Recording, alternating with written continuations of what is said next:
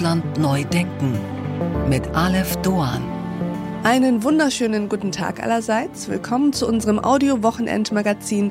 Wie schön, dass Sie dabei sind. Wir wollen heute über die Vorzüge des großen Latinum sprechen. Einen Musiker empfehlen, der es mir, ich muss es so sagen, wirklich, wirklich angetan hat.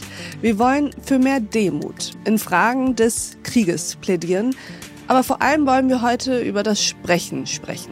Das Sprechen des Bundeskanzlers.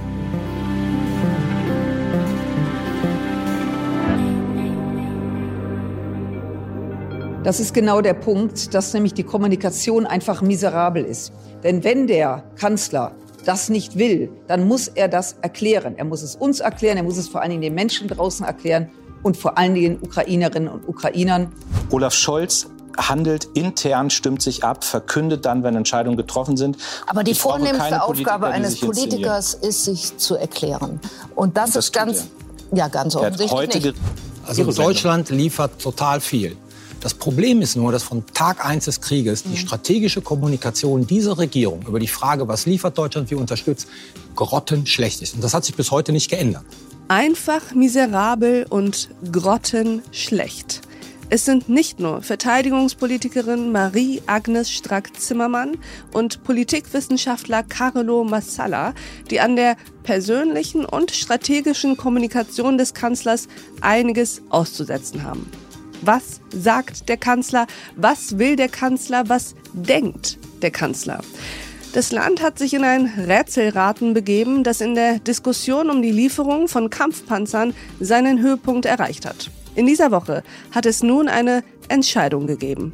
Wir werden der Ukraine auch Kampfpanzer zur Verfügung stellen vom Typ Leopard 2. Doch geblieben ist ein kommunikativer Scherbenhaufen. Und dieser Scherbenhaufen reflektiert ein verzerrtes Spiegelbild eines Deutschlands, das so gar nicht der Realität entspricht. Deutschland, so heißt es, habe einen Rufschaden erlitten, hinke allen anderen hinterher, sei isoliert, habe gar historisch versagt. Dabei tut Deutschland viel für die Ukraine, ist weltweit der drittgrößte Unterstützer. Nur die Vereinigten Staaten und Großbritannien leisten mehr militärische Hilfe, von finanzieller und humanitärer Hilfe ganz zu schweigen. Doch was ist dann das Problem an Scholz und seiner Politik?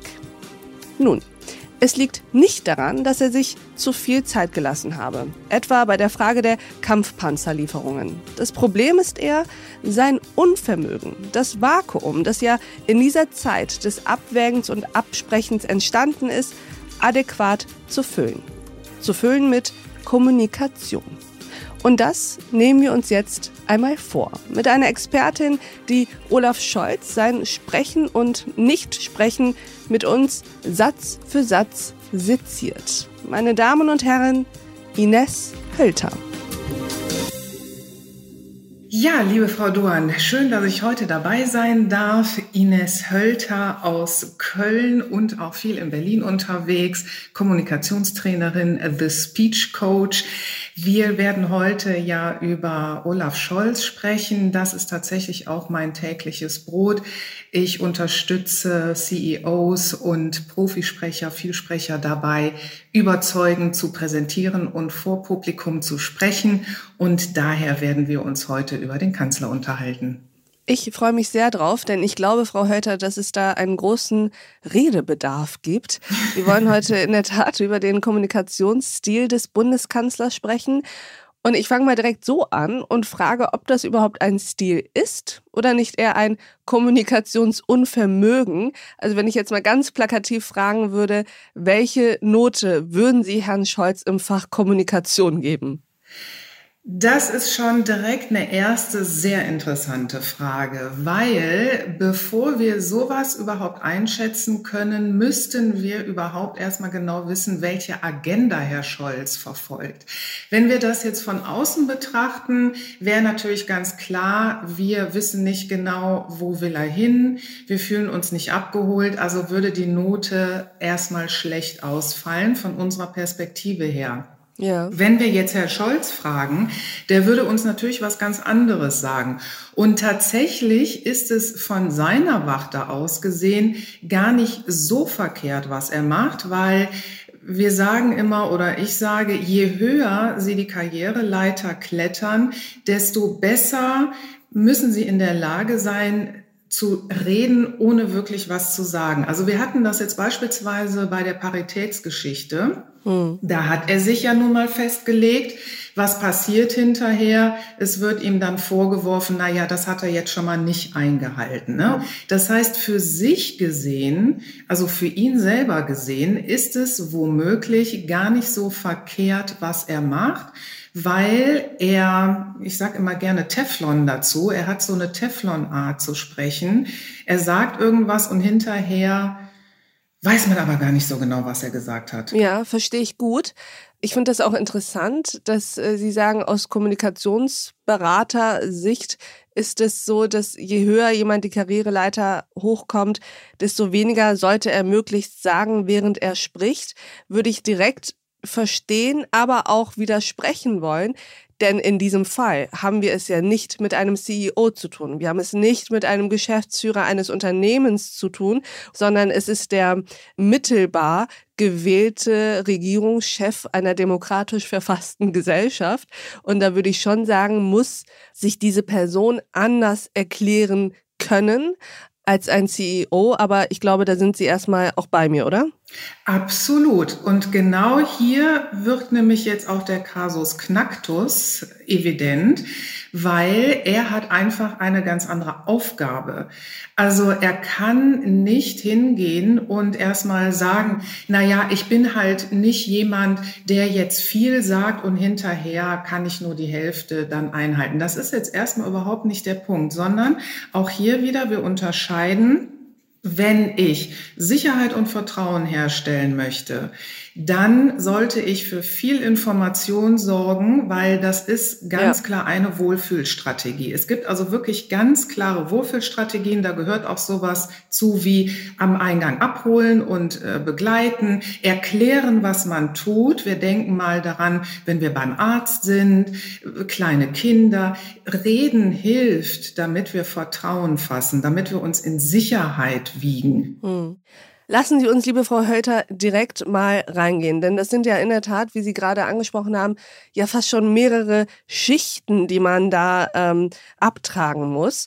Jetzt ist Olaf Scholz seit äh, etwas über einem Jahr Kanzler und natürlich sprechen wir über seine Politik, aber wir sprechen fast noch häufiger über sein Sprechen über seine Politik. Und es ist ja, ja Sie haben eben die Zeiten angesprochen, nicht erst seit dieser vermaledeiten Kampfpanzerdebatte so, sondern schon länger. Ich würde gern mit Ihnen einmal reinhören in das Sommerinterview aus dem vergangenen Jahr, das Olaf Scholz der ARD gegeben hat. Ich gebe viele Auskünfte über die Dinge, die geschehen. Ich rede auch darüber, dass im internationalen Kontext wir sehr sorgfältig miteinander sprechen und Lösungen erarbeiten. Aber das ist noch nicht die Zeit, ist darüber zu reden, wie das sein kann, weil es Krisen produzieren mhm. würde. Und wenn es dann das dritte Mal gefragt wird, kann man schon manchmal sagen, das habe ich schon beantwortet.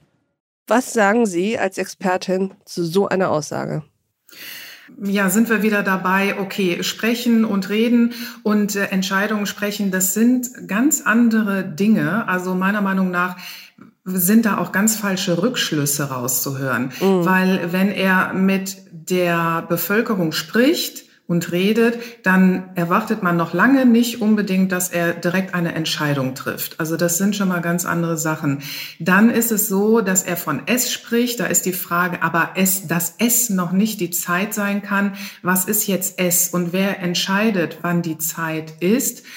Und dann sagt er auch gerne Mann. Also er distanziert sich auch sehr gerne von seinen eigenen Aussagen. Er redet ja im Endeffekt von sich selber. Ja. Und auch hier wieder, wenn, wenn er sagt, dann ist es das dritte Mal und dann kann man schon manchmal sagen, das habe ich schon beantwortet. Nee, kann man eigentlich nicht. Oder nicht nur eigentlich nicht, sondern kann man nicht. Weil er ist in seiner Funktion als Kanzler dazu verpflichtet, möchte ich schon sagen, dass er Auskünfte erteilt. Und er sollte schon wissen, dass er seine Bevölkerung, sein Volk an die Hand nehmen soll, dass er sich erklärt, um dann eben bestenfalls die Bevölkerung auch hinter sich zu haben.